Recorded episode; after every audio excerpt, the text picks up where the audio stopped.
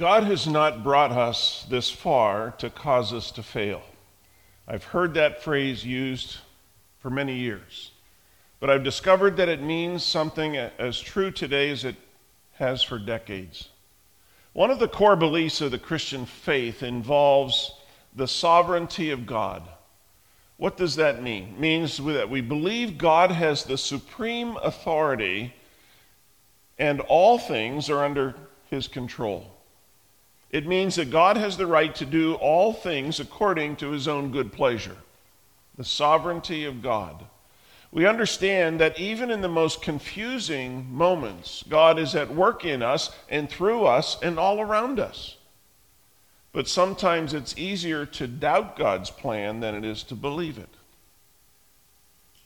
In our churches today uh, are those who are in many different situations in life. Some are near to Christ, even at the door of salvation.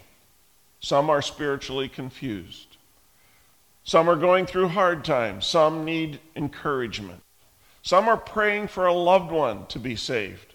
Some have serious health problems. Some see no hope for the future. Some are estranged from their family or their friends. Some struggle with doubt, and others with secret sins. But all of us need the grace of God. When we say that God has brought us thus far, uh, this far to cause, uh, t- has not brought us this far to cause us to fail, we're talking about the doctrine of God's providence. In English, the word providence has two parts it's pro and video put together, literally meaning to see before. And though the word itself is not found in many of the modern translations of the Bible, the concept is certainly biblical. It refers to God's gracious oversight of the universe. God's providence is one of the aspects of His grace. Oversight means that he directs the course of, of events and affairs. The, uh, the world, uh, or the word universe, tells us um, God not only knows the big picture, but he also concerns himself with the tiniest details of life. Let me suggest to you this morning that the doctrine of God's providence teaches us three important truths. And the first one is that God cares about even the tiniest details of our life. Nothing escapes his notice, for he is concerned about the small things as well as the large things in life. In fact, with God, there is no big or small. He knows when a sparrow falls, He knows the number of hairs on our head. He keeps track of the stars in the sky and the rivers that flow to the oceans. He sets the day of our birth the scripture says, and the day of our death. And he ordains everything that comes to pass in the heavens. Secondly, God uses everything and wastes nothing. There are no accidents with God, only incidents. This, this includes events that seem to us to be senseless tragedies. God can use every circumstance to bring about his good purpose. And then third, God's intention is to shape his children into the image of Jesus Christ. Romans 8:29 says, "For God knew his people in advance and he chose them to become like his son, so that his son would be the firstborn among many brothers and sisters."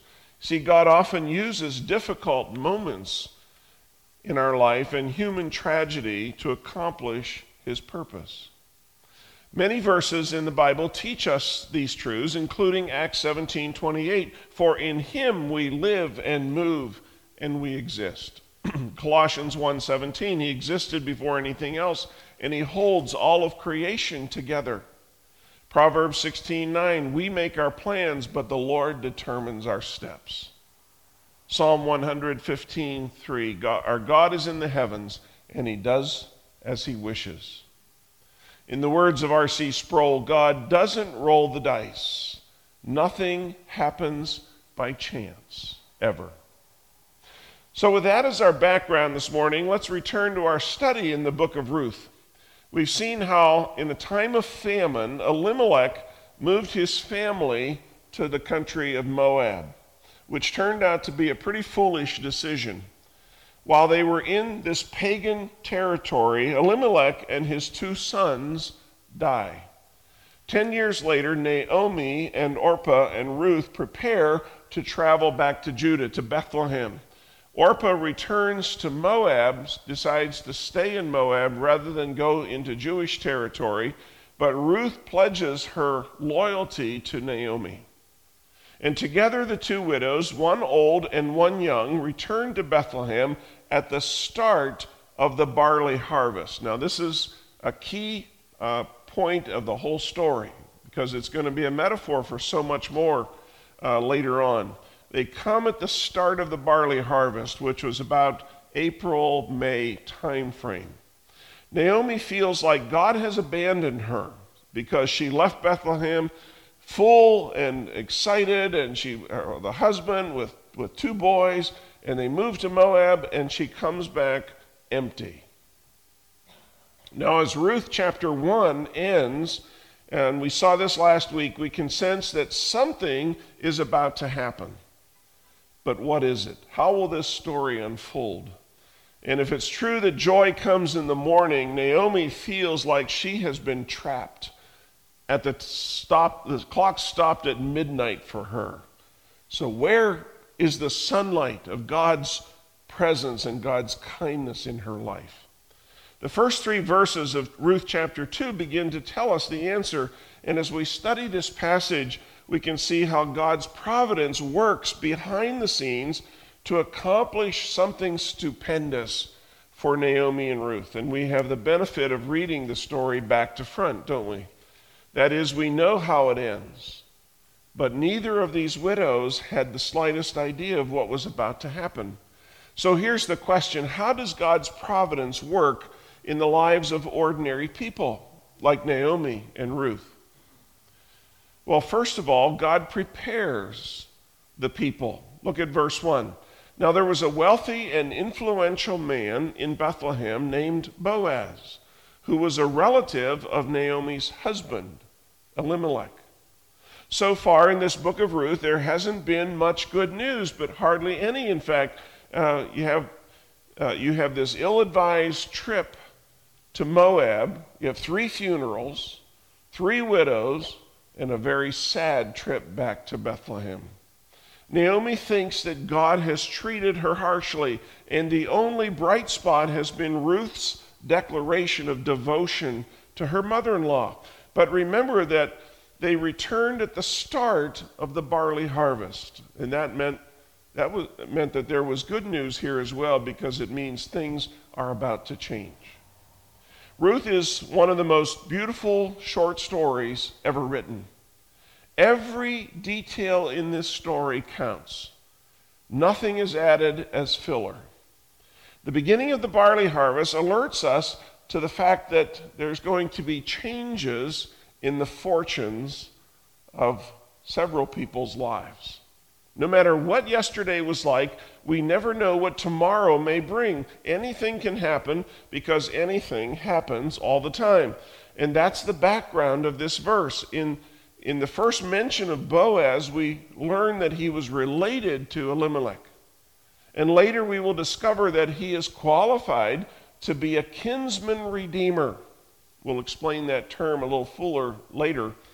But for the moment, all we know is that he and Elimelech are somehow related, and we also know that he's a man of high standing in the community. The phrase noble character can also mean something like mighty warrior or a man of great wealth. Perhaps all three of those ideas came together in Boaz. He's a man of character, he's a mighty warrior, he's a man of wealth. He's the right man in the right place at the right time. But he doesn't know it yet. He has heard about Ruth's incredible devotion to Naomi, but at this point, he's never met her. Now, verse 1 foreshadows the story that will begin to play out. And although Naomi came back home deeply discouraged, feeling like she had no future, God has been at work behind the scenes. And now his plan is about to unfold in a most unlikely way. Let me ask you a question Are you worried about something next week? Forget it. God is already there. How about next year? Don't sweat it. God is already there. See, we talked about this a few weeks ago. God is always working on our behalf. And He's out in front of us, and all that we're uh, worried about today, He's already got it. You ever remember hearing about the prevenient grace of God? Now, don't tell me no, because every good United Methodist should have heard that term at some point. It's one of the key doctrines of John Wesley's theology about God. The phrase refers to the grace of God that goes before us. It means that in every circumstance of life, every situation, God is already at work even before we get there. Now, we often limit our thinking to the fact that God's presence is with us as we go through life. That's true. But it's also just part of the story.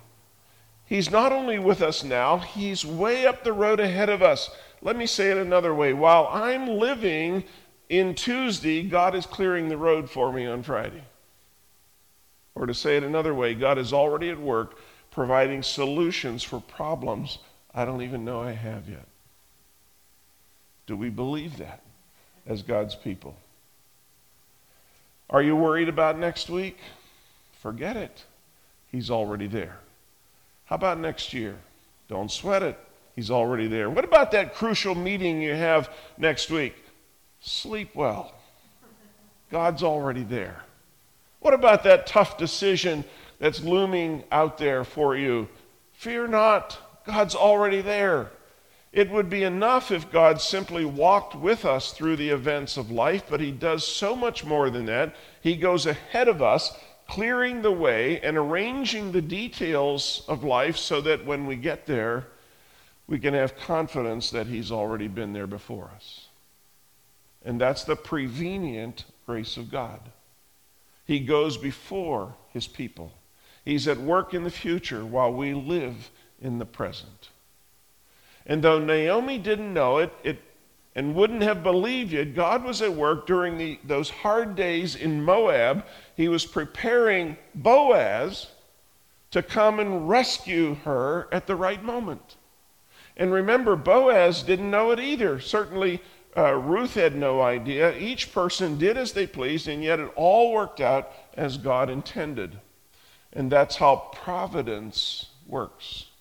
God prepares his people even when we don't know that we're being prepared. He works in ways we can't see to accomplish his plan through us. Now, secondly, God arranged, arranges the plan.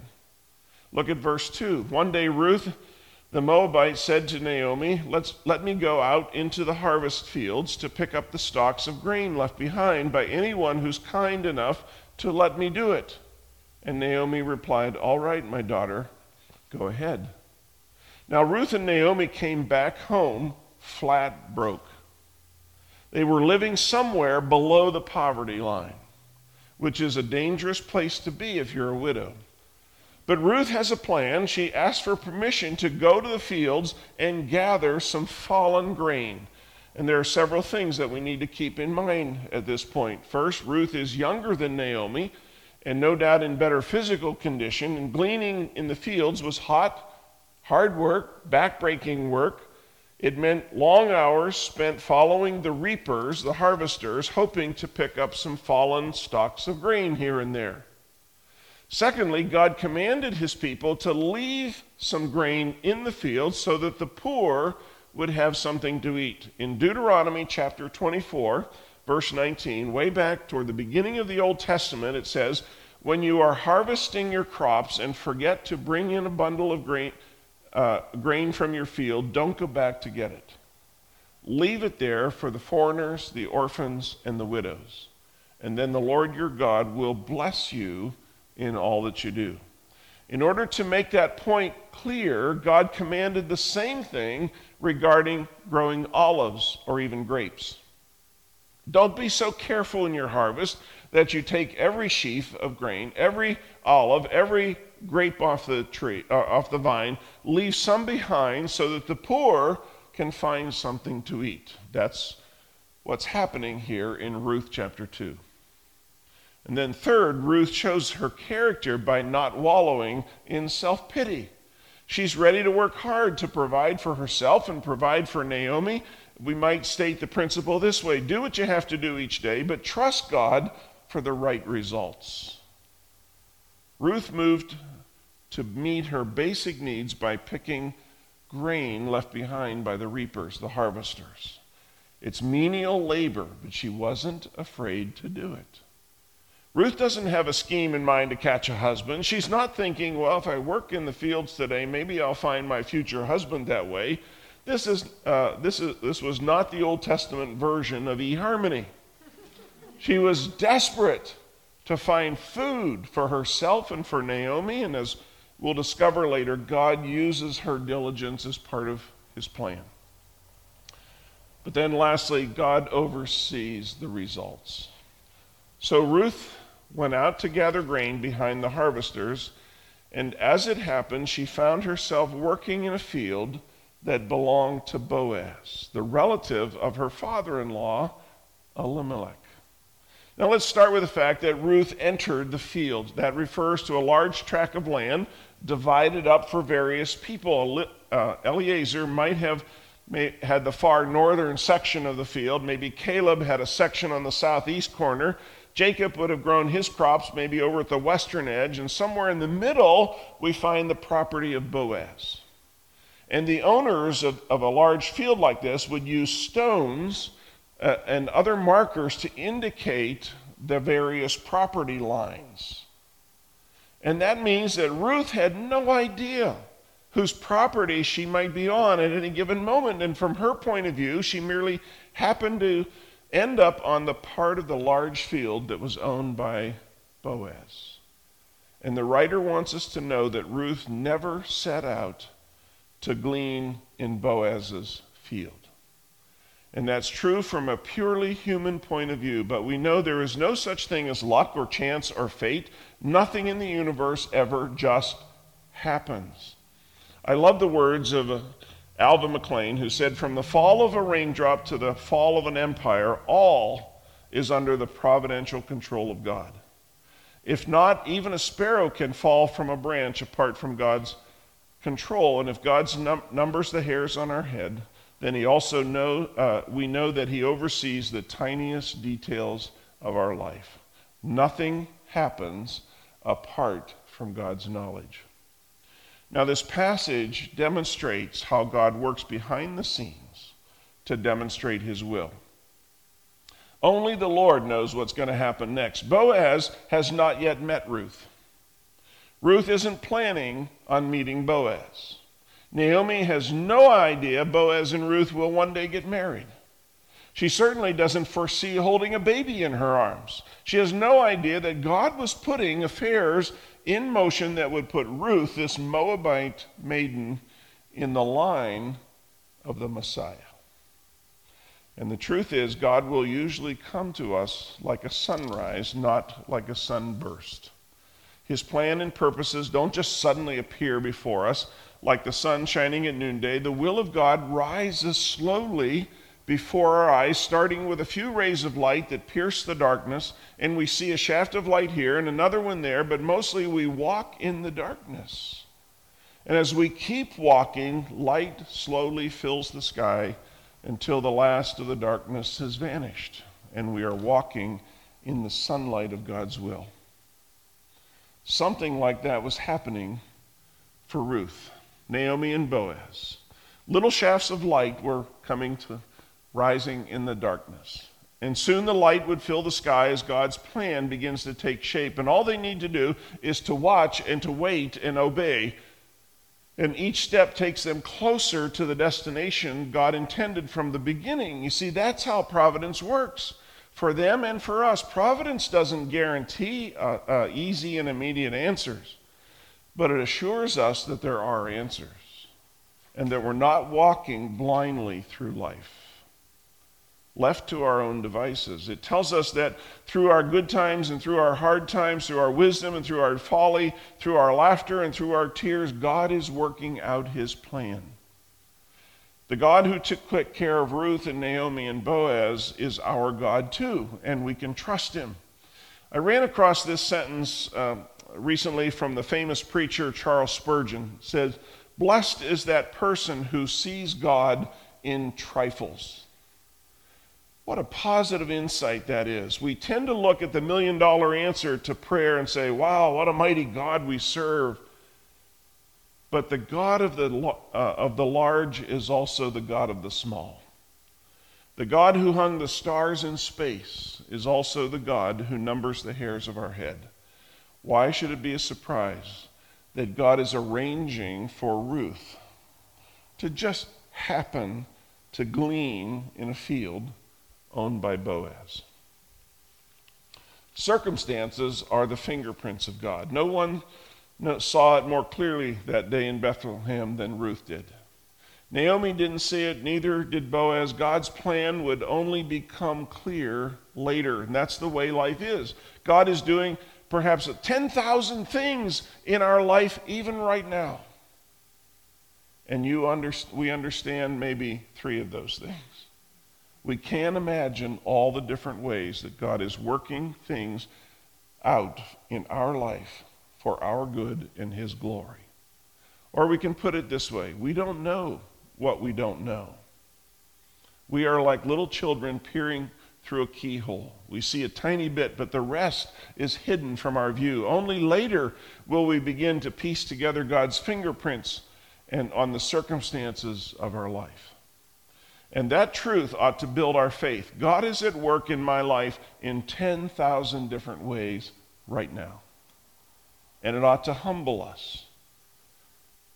See, I'm not smart enough to figure out all the ways God is working in any particular situation in my life. But I know He's doing it. But it also ought to give us hope. God knows what He's doing, even when my current situation makes no sense to me. The providence of God gives us confidence in moments of confusion. Today, many things in life may seem unclear, uncertain, undecided. We all have more questions than we do answers. So much of life seems like stumbling through the fog of haphazard circumstances. But one day, God's going to make everything plain to us, and all his ways will be pro- proved to be right. See, life is a mysterious journey full of unexpected twists and turns. The path ahead is a mystery to us all. No one can say for sure what's around the next bend. It may be a smooth road, it may be a lovely valley, or we may discover the bridge is washed out. And we have to find a way to cross a deep river. Often the road disappears, or it may seem to go in three different directions, and we, don't, we won't know which one to choose. But there is one who knows the way because the past, the present, and the future is all the same to him. And the darkness is as the light of day. He knows the way we should go. So we come to the bottom line, and that is that God has not brought us this far to cause us to fail. And we must say what the Bible says that all things work together as part of God's unfolding plan of redemption. If this is so, then there is no such thing as luck or fate or chance. Do you believe that? I certainly do.